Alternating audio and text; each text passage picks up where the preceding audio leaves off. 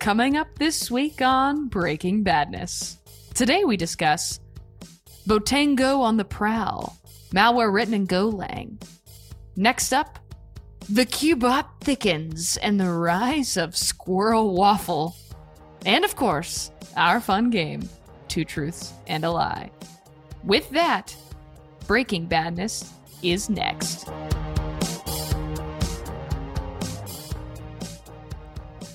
Welcome to Breaking Badness, episode number 103, recorded on November 15th, 2021.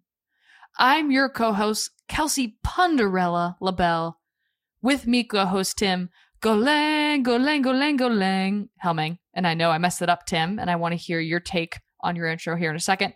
And then, of course, last but not least, special guest, Taylor I prefer chicken with my waffles, Wilkes Pierce. Welcome, you two. Good day, y'all. Thanks for having me. Yeah, you know, Squirrel, uh, there is in the famous Joy of Cooking cookbook, which, at least in my childhood, was on every kitchen bookshelf, including my mom's.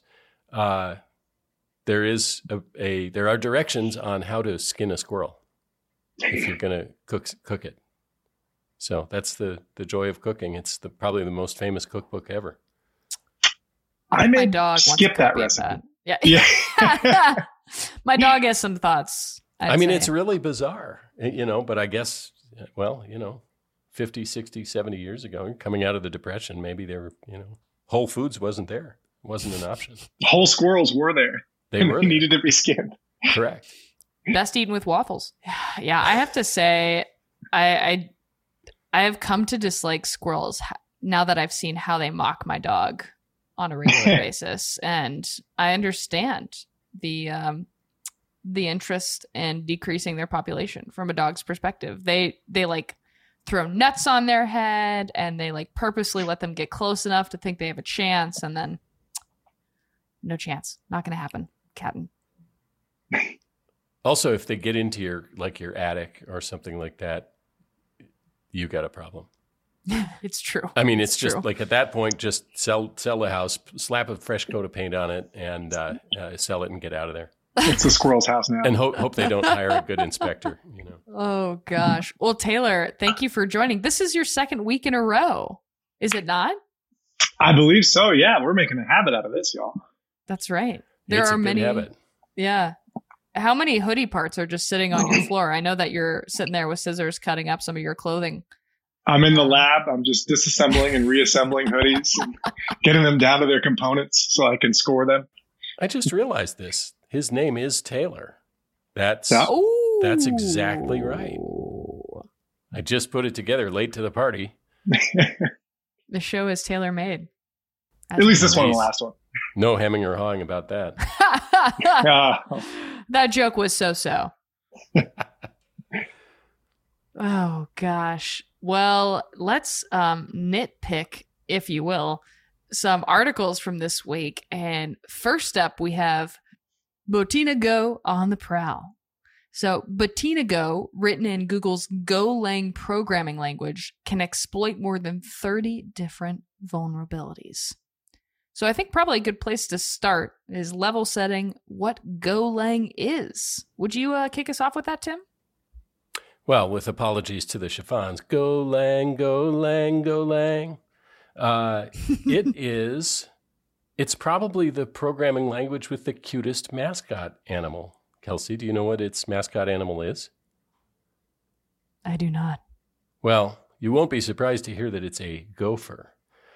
Uh, so you can look that up. Maybe we should uh, put a an image of that in the show notes. But there is more to this language than its spirit animal. So the syntax of Go uh, is sort of similar to C, but it has some more modern features like static typing and various runtime efficiencies, readability and usability, kind of like a Python or a JavaScript. And then it's got high performance networking and multiprocessing. And so basically what happened is the creators of it just got sick of C++ and made something that they like better.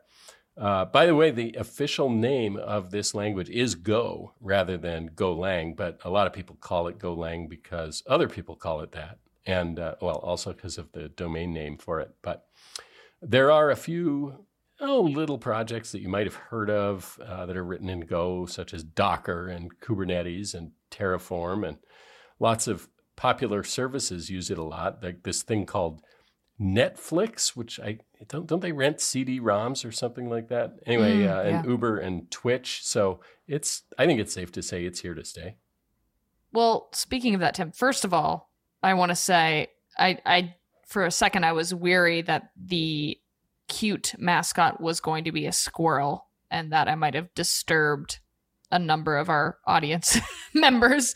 Um, but good to hear that it's a gopher. That is cute and ponderful. Um, but I am curious, then, now that you've given us uh, uh, some insight into to Golang or the Go programming language, what Botana Go is and how it was discovered.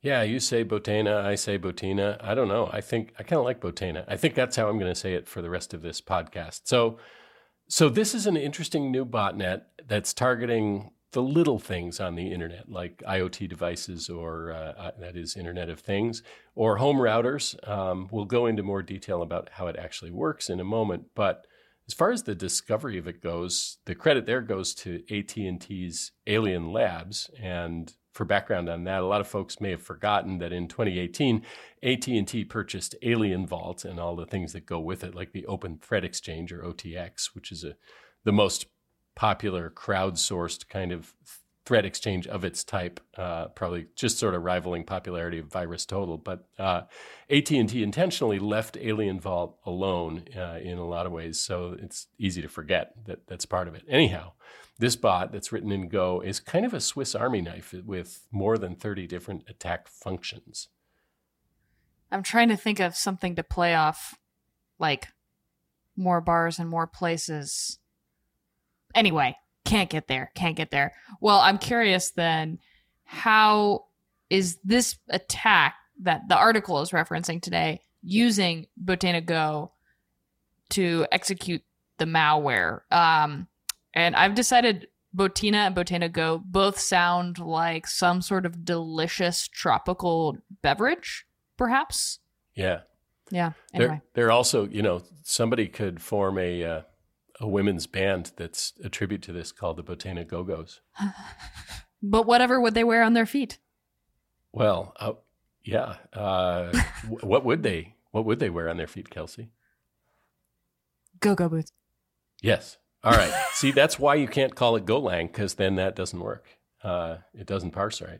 Anyhow, Botana Go sets up shop by mapping its various attack functions. Remember, it's a Swiss Army knife to the various vulnerable device types, and then it starts hitting local devices with GET requests to pull back the server banner information that conveniently tells it if it has a targetable system. Because you've you've all seen if you've done a GET request at the terminal, you see how the the server returns information about itself. So, and lots of different logins and stuff do that. But what's interesting about this report about it is that it seems to uh, that the way that it determines which victim IP addresses to target is interactive. So it sets up listeners on backdoor ports. And then when it's given an IP to hit, it runs the exploit code that's appropriate to that particular type of victim device. Uh, it can also run in a purely interactive mode where it's listening for terminal commands. So, why would it work that way? Well, that's a good question. Um, there is reason to believe that this could be just a beta version of the malware that was leaked, either accidentally or intentionally in some three-dimensional chess kind of way. And and why do we think that? Well, so in part because the payloads that could potentially be downloaded from C2 servers for this uh, malware, they've all been removed. Those payloads have been removed by the malware creators, and also the, if you just think about the interactive nature of it, uh, that doesn't scale, of course, in any way whatsoever. So it seems most likely that we're seeing a piece of malware that's in development. But having said that, uh, well, I should say, and having said that, even though uh, we have an excellent chance to potentially get ahead of it, I do have this ominous feeling that if you look at Shodan, which shows right now today, you know, thousands and thousands of devices that would be vulnerable to this malware, I bet a month from now it's not going to look that different on Shodan, unfortunately. Sorry to express so little faith in humanity, but it is Monday morning and it's raining like crazy. Listen, I'm patching everything as quick as I can, Tim. There you go. That's good, especially the heart monitors, and kidney machines. Good thing you Mm. are a tailor, Taylor. Good for patching. Gosh, it Mm, works on so many levels. Well, when is uh, Botana Go potentially dangerous? Speaking of who should be concerned and what can be done to um, tailor, if you will, your security practices. Yeah. So, well, as you might expect, uh, whenever you have a device with one of those vulnerabilities that are exploited by Botana Go and it's presented directly to the internet, well, that device is at a major risk. And like I mentioned, there are some Shodan searches that you can run that will show there are many, many thousands of those out there. And also, as you'd probably expect, many of the CVEs that are associated with these exploits have, guess what? They've been around for a while. So, actually, the newest ones, at least that are in the Alien Labs report on this, uh, are from 2020, and the oldest CVEs that they list are from 2014. So, most of these CVEs do appear to have patches, but at least one of them that I saw affects devices that are end of life and no longer supported. So, presumably unpatched. Uh, anyway, from what I just described there, you can probably guess that the fixes would be stuff like firewall your stuff and patch your stuff if you can. Now, uh, some of these devices in the category that are exploitable by this malware have to be exposed to the internet. They're routers. So that's kind of what routers do. So if you have a router that's exposed to the internet, good job. That's what it's for, um, unless it's an internal one. But uh, so you you can't really hide those, but you do uh, have to patch those routers.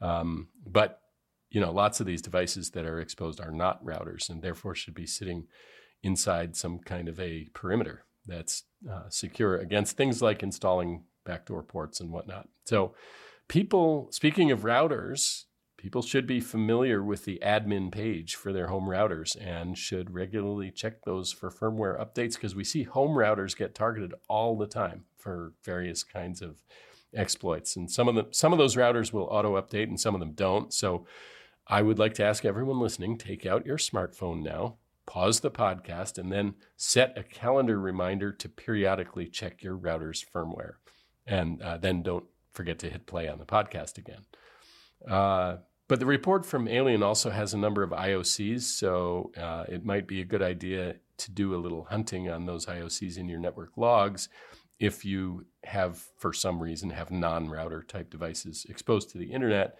There are, I noticed, a couple of hard-coded IP addresses in there that I would assume are going to get burned before long, uh, and one of those IPs doesn't have any recent domains on it, according to passive DNS, and the other one never had any domains on it at all. So those are going to be on Virus Total and other places soon if they're not already, and they'll get their way onto the different block lists. But you know, if this actually is beta in development, then those are probably just the test IPs for it anyway. So uh, there are uh, there are other IPs undoubtedly once it goes into production, as they say, that will come and go for this botnet.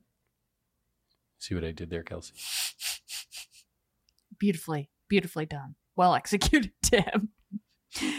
uh, and I, I want to skip to a different topic of conversation that's a bit more let's say we're getting out of the mosh pit up into the balcony here before we discuss hoodie ratings but according to uh, research from intezer there have they've they've identified a significant uptick in malware co-written in go and i'm just curious why you think that is tim Yeah, so they they say that they've seen the use of Go in malware go up 2000% over the last few years. I don't think in the report I saw they didn't identify how many years is the last few years, but and of course you've got to assume there's some law of small numbers at play there to see that kind of an increase. But I think one of the main explanations for why it's proliferating the way that it is is it tends to be as as of now anyway uh, tricky for a lot of AV technologies to detect. So there's a window of time, and we're in that window right now when it'll be especially appealing, I think, to a lot of malware authors to build malware in Go.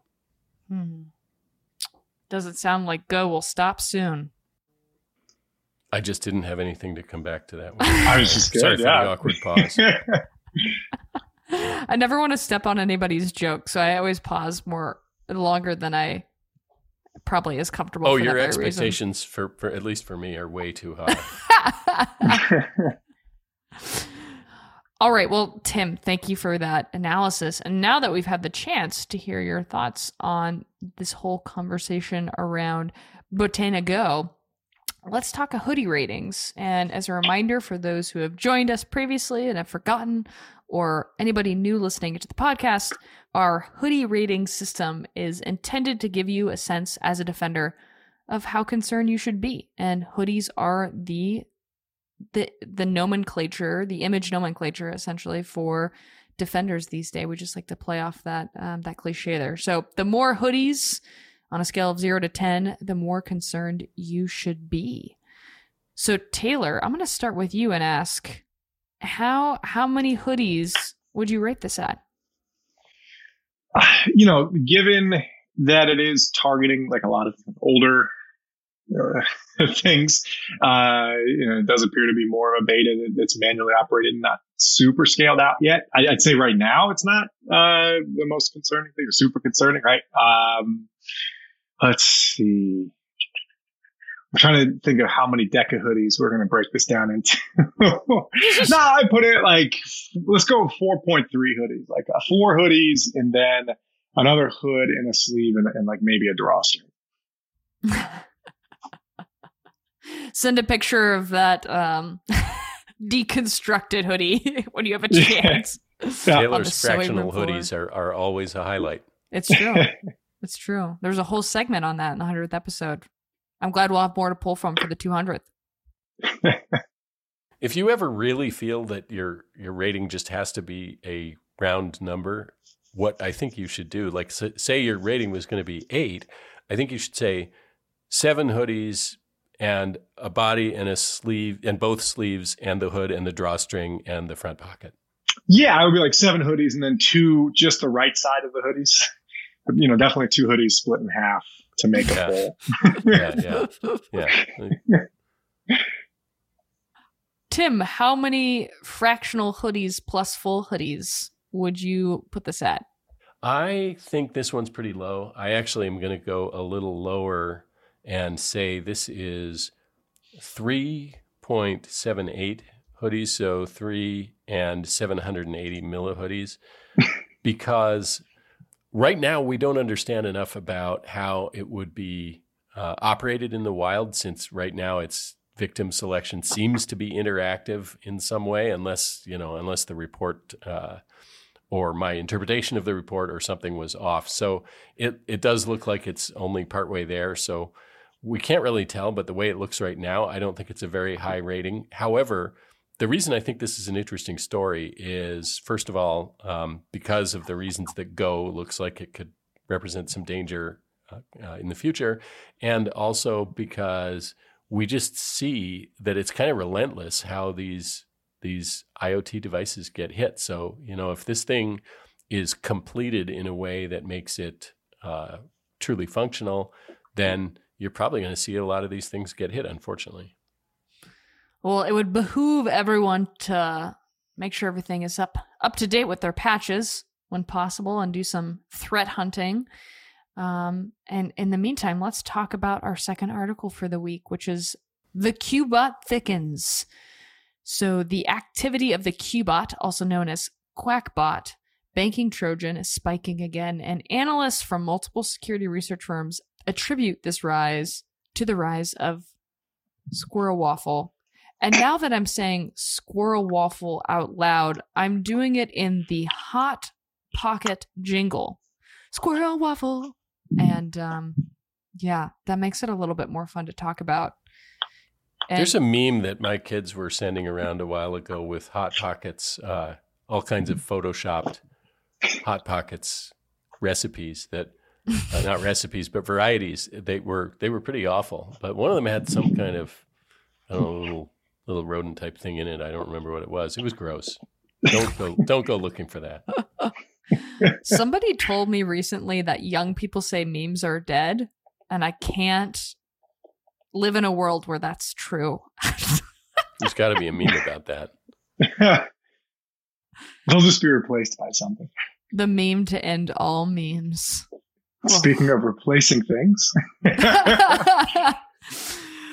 oh, so Qbot has turned up a number of times as a as an Oregon Duck alum. I refuse to call it Mhm. Quackbot. I'll just say. Mhm. Um, so Qbot it is. Uh, can you provide Taylor some historical context on this Trojan? yeah, Qbot itself uh, has been around for a long time. I think some of the earliest dev on it that was picked up was like 08, 09 or so. So this is one that's that's been around for a while. and, You know, kind of initially born as uh, what you might think of as like a banking Trojan designed to grab banking credentials uh, from an endpoint from, from a user uh, and, and kind of be deployed and, and be sneaky and persistent and all the things you have to do to be persistent and sneaky over the last 12 years when it comes to compromising Windows systems.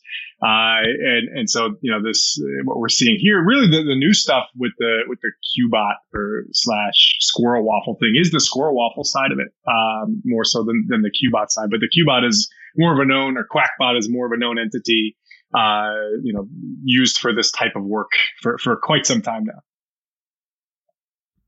Hmm. Interesting. Gosh, still can't get beyond the squirrel waffle part. Um, and Taylor, I know you did a significant amount of research, and could you ever find why why squirrel waffle? I don't know why the Talos team called it Squirrel Waffle. I don't know. You know, I'm sure that there's some connection uh, on their side. They didn't quite make that very clear. Uh, Hey, but so Squirrel, listeners, we can crowdsource this. Uh, you know, send that uh, wrong answers only. tweet. Wrong answers only. Tweet them to us. Tom Hanks, uh, another signal boost, uh, if you don't mind. Thank you. Tom Hanks is the unofficial fourth host of this podcast, and he doesn't even know it. silent. He's yeah, he's silent. He's in the room. He just uh, never silent wants to get on mic. It's bizarre. Yeah, kinda so weird, but- He has a nice way about him, right? So it just it's a very calming effect on the studio in the white room. Um, that we never get to sit in together anymore. We Oh. are a decentralized podcasting team. Um, anyway, what pray tell is Squirrel Waffle after of all this uh, kaboffle about yeah, Squirrel Waffle? yeah. Uh, the squirrel waffle side is some of the, the more kind of the newer, more interesting stuff around this uh, kind of chain of events that, that the Talos researchers have picked up on, and a few other researchers as well are digging into this. And, this is one they picked up in like mid September going forward as a new initial stage loader uh, that gets deployed via malicious uh, malspam, phishing, um, you know, it, it, you name it, right? They're, they're trying to get onto endpoints and then deploy either Qbot or in some cases Cobalt Strike, um, which is the, the, the one where it's like everyone's waiting for you to say the line Cobalt Strike. Uh, so, so they can deploy either or with Squirrel Waffle. Uh, but Squirrel Waffle seems to be kind of the newer part of this that is being used, uh, in malicious, uh, documents. Initially it looked like they were running malicious Word documents that were making DocuSign. Uh, and then more recently switched over to Excel documents that then execute, uh, macros and, and all the fun stuff that you might expect to pull in either Qbot or Cobalt Strike, um, as it looks like right now. Taylor, I have to admit, when you were speaking, I tried to look up squirrel puns, Mm-hmm. and I came across an image of a very pretty squirrel, and it says, "Easy, breezy, beautiful cover squirrel." Oh, that's good. that's good. Not very insightful, but entertaining. It's quite quite funny. Anyway, Didn't uh, didn't Madonna have a song called "Who's That Squirrel"? I seem to remember that. I can I can just hear the chorus in my head. I always preferred Uptown Squirrel. You know, I've been reading on this you, for the last few days. You'd think I'd have some jokes squirreled away, but I do not. Oh, nuts! oh boy. Um so Taylor, researchers at Trend Micro have observed a new Qbot campaign. How Mhm. are these attacks carried out? Yeah. So the, the thing that's kind of interesting is that they're leveraging stolen email threads uh, and then use kind of reply all emails to get in the middle of conversations. Uh, so the you know you'll be in the middle of a thread, and then all of a sudden the person you're on the thread with will just say, "Hey, here, check out this document," and then your your guard is down because you've been going back and forth with them. It's not. It's a it's a warm lead. it's a, a, warm transfer to uh, to malware for you, and then you kind of click through and, and, let the document do its thing, and then all of a sudden, uh, unbeknownst to you, you've got uh, Qbot, uh, Qbot, Quackbot, or Cobalt Strike, uh, you know, depending on what the adversaries prefer to leverage at that point. Uh, so you know the the malware campaigns appear to be taking uh, advantage of a lot of previously compromised systems. So when we look at like the domains that are involved with this, we do see some that, that look like they may be registered for these purposes, but then there's also just a lot of uh, WordPress uh, servers that are getting compromised, and then their domains are being leveraged to send out the spam um, and the phishing emails as well. So yeah, it, it's pretty interesting. The infrastructure there has also been observed using something called Antibot uh, Antibot is just some scripts that are used as a component of phishing kits and help activate analysis. So it, it, kind of blocks access of the contents of their web servers if like the requesting IP is not in a range that they're hunting down. So they can block the ranges that are like commonly affiliated with security scanning, scanning. Um, so like, you know, some of the folks that, that might publish some of their, their scanning ranges may see that stuff blocked uh, in the antibot scripts. It's always interesting to see um, this type of these types of things become more uh, commonplace, right? The types of scripts that are designed to, to block this type of stuff. Um, you know, it's certainly getting used a lot more. uh, but yeah, it'll block access to the, the web servers if, if it's coming from either space spots that they don't recognize or timing as well. Um, you know, there are things that they can use to block access to things. Uh, but you know, looking trying to block that automated analysis so that you know you're, the folks like us can't get access to the stuff to pull down um, the the phishing either landing pages or the the malware itself. Mm, interesting. Thank you, Taylor. And I, I'm just curious too. After reading this article um, there were some comparisons made between Squirrel Waffle and Emotet. Mm-hmm. So, if you were to put those things beside one another, what what does that look like? Uh, you know, Squirrel Waffle and Emotet itself are a little different um, in terms of what they do and how they do it.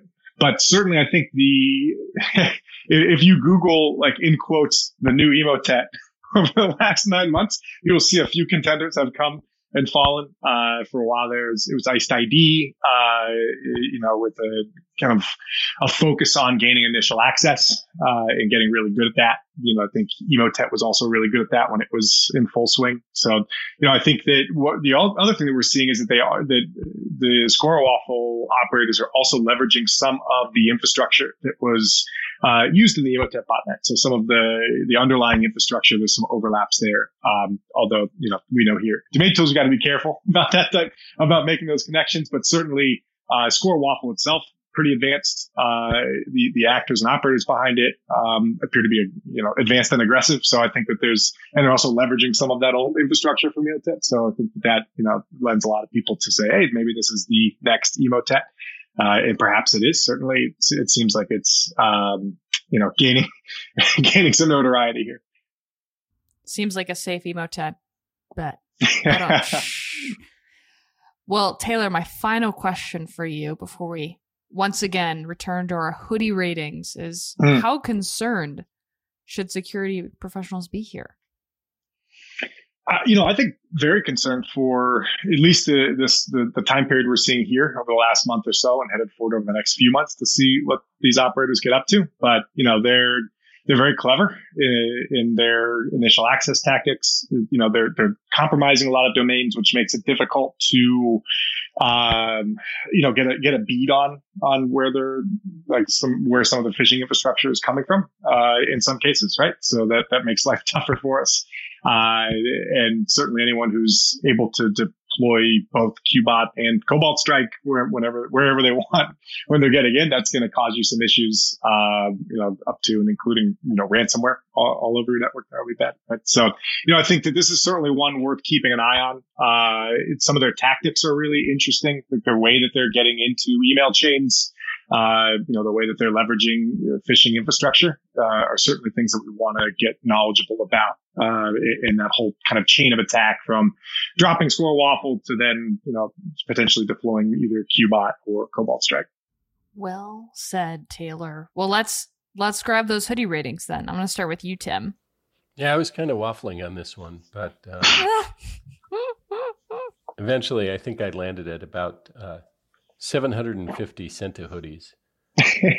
so uh, make that 7.5 hoodies. I think this one's interesting in that that lure, uh, that initial phishing vector is is really just diabolical. Mm-hmm. Um, and you know these it's just a sign of the times right these actors are getting really good at the social engineering sides of this it used to be that they could do fairly crude stuff and people would still fall for it. And now um, this is the kind of thing this is like a great example of if you have a smug sense of being unphishable you really have to think again. Uh, this is extremely clever. So now it's not a guarantee, you know, because they would have to also do a good job of kind of impersonating the the voice, the tone of the person mm-hmm. that they're posing as in the middle of the thread. But they can they can probably do that. So anyway, that is a um, that's a concern, and then the evasion techniques that they have. So yeah, seven seven and a half out of ten. I think this one is is going to cause some pain. Would you tend to agree with that, Taylor? Yeah, you know, I'm, I'm with Tim. In fact, I'm going to go. This is just a nice round, like seven hoodies. I'm not even going to go any.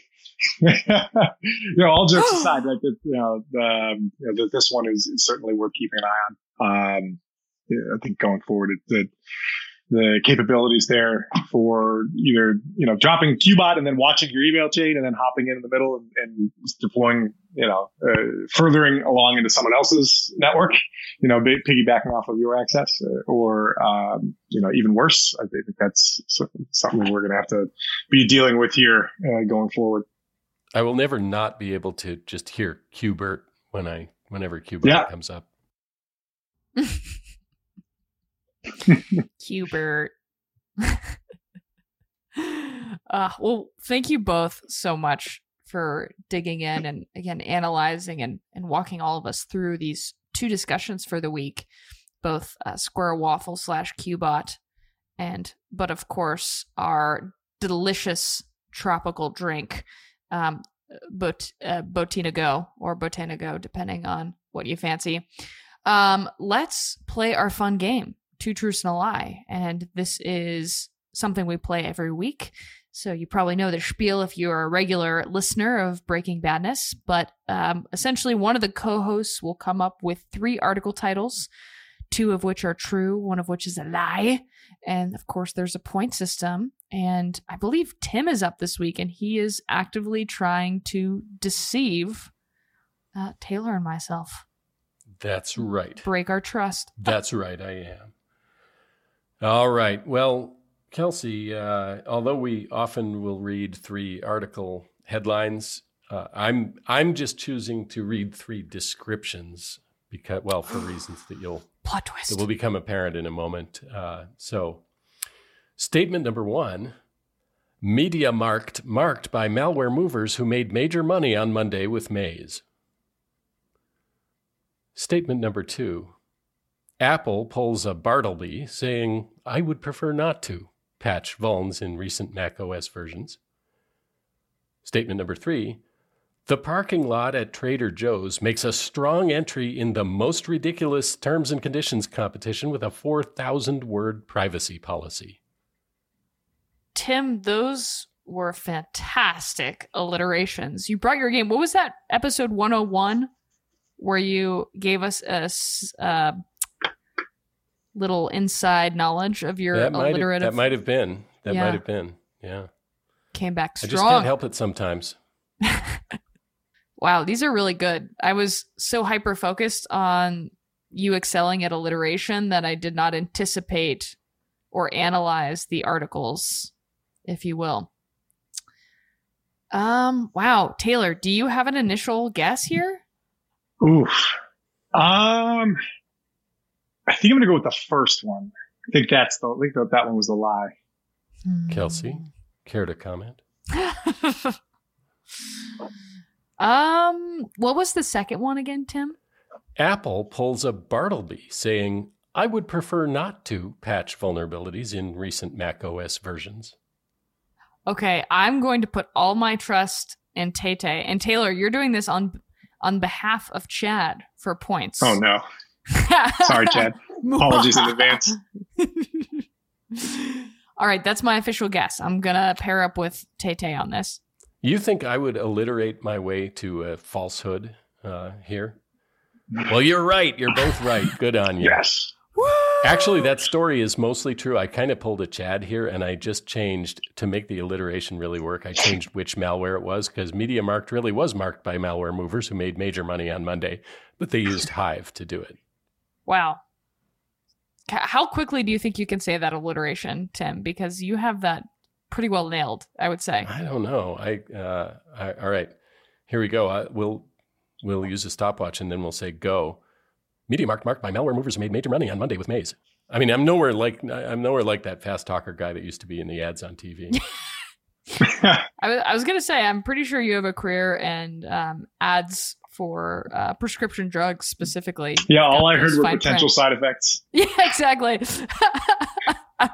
Somebody ought to do one of those all in alliteration. Then people would actually like that would quickly become like my favorite drug commercial ever if they actually did that. I know the uh, the big wigs of the drug companies listen to our podcast, and they're all pretty good friends with Tom Hanks. I'd say. Oh, I hope he's not uh, uh friends with them. I'm sorry. Uh, sorry. I mean, if you're a big wig at a drug company, we still. Uh, know. I'm not going to say we still love you. Anyway, sorry. oh gosh. Well, I think that's what we have for today. Lots of squirrel puns, lots of alliteration, lots of fun. so good to have Taylor on again. It always is. Yeah. yeah always fun to be here. Yeah. The superlative of the most creative hoodie ratings goes to Tay Tay. Tay to the Tay. Tay to the Tay. Tay squared. Taylor made Thanks, y'all. Tay Tay. And we'll be back next week for episode 104. And then we'll be off briefly here for the holiday that is known as Thanksgiving here in the States.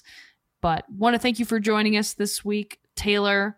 Always a pleasure, never a chore. And we'll be back next week for another episode of Breaking Badness. Goodbye, everyone. I said good day, sir. Taylor, say goodbye to your adoring fans. Goodbye, everybody. That's about all we have for this week. You can find us on Twitter at Domain Tools. All of the articles and IOCs mentioned today will be included in our blog post, which can be found at domaintools.com slash resources slash podcasts. Catch us every Wednesday at 9 a.m. Pacific time when we publish our podcast and blog. We'll see you next week on another episode of Breaking Badness. Until then, remember, don't drink and click.